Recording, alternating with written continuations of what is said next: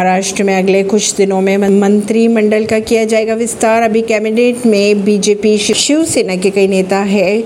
शामिल शिंदे खेमे के कई विधायक बन सकते हैं मंत्री। महाराष्ट्र में कैबिनेट विस्तार का प्लान तैयार किया जा रहा है। राज्य में अगले सप्ताह एकनाथ शिंदे सरकार का मंत्रिमंडल विस्तार हो सकता है। इसमें शिंदे गुट के आठ विधायकों को मंत्री बनाया जा सकता है। महाराष्ट्र में नौ अगस्त 2022 को 22 को एकनाथ शिंदे की कैबिनेट का विस्तार हुआ था। जिसमें 18 विधायकों को मंत्री पद की शपथ दिलाई गई थी।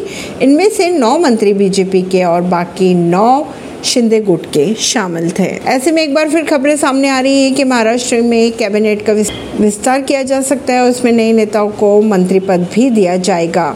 खबरों की अगर माने तो कैबिनेट में शिंदे गुट के आठ विधायकों को मंत्री पद देने की, मंत्री पद की शपथ दिलाई जाने की खबरें आ रही हैं सामने। इस कैबिनेट विस्तार में बीजेपी के नेताओं को मंत्री बनाया जा सकता है या नहीं, इसे लेकर कोई जानकारी सामने नहीं आ रही है। ऐसी खबरों को जानने के लिए जुड़े रहिए जनता श्रेष्ठता पॉडकास्ट से। परमीन दिल्ली से।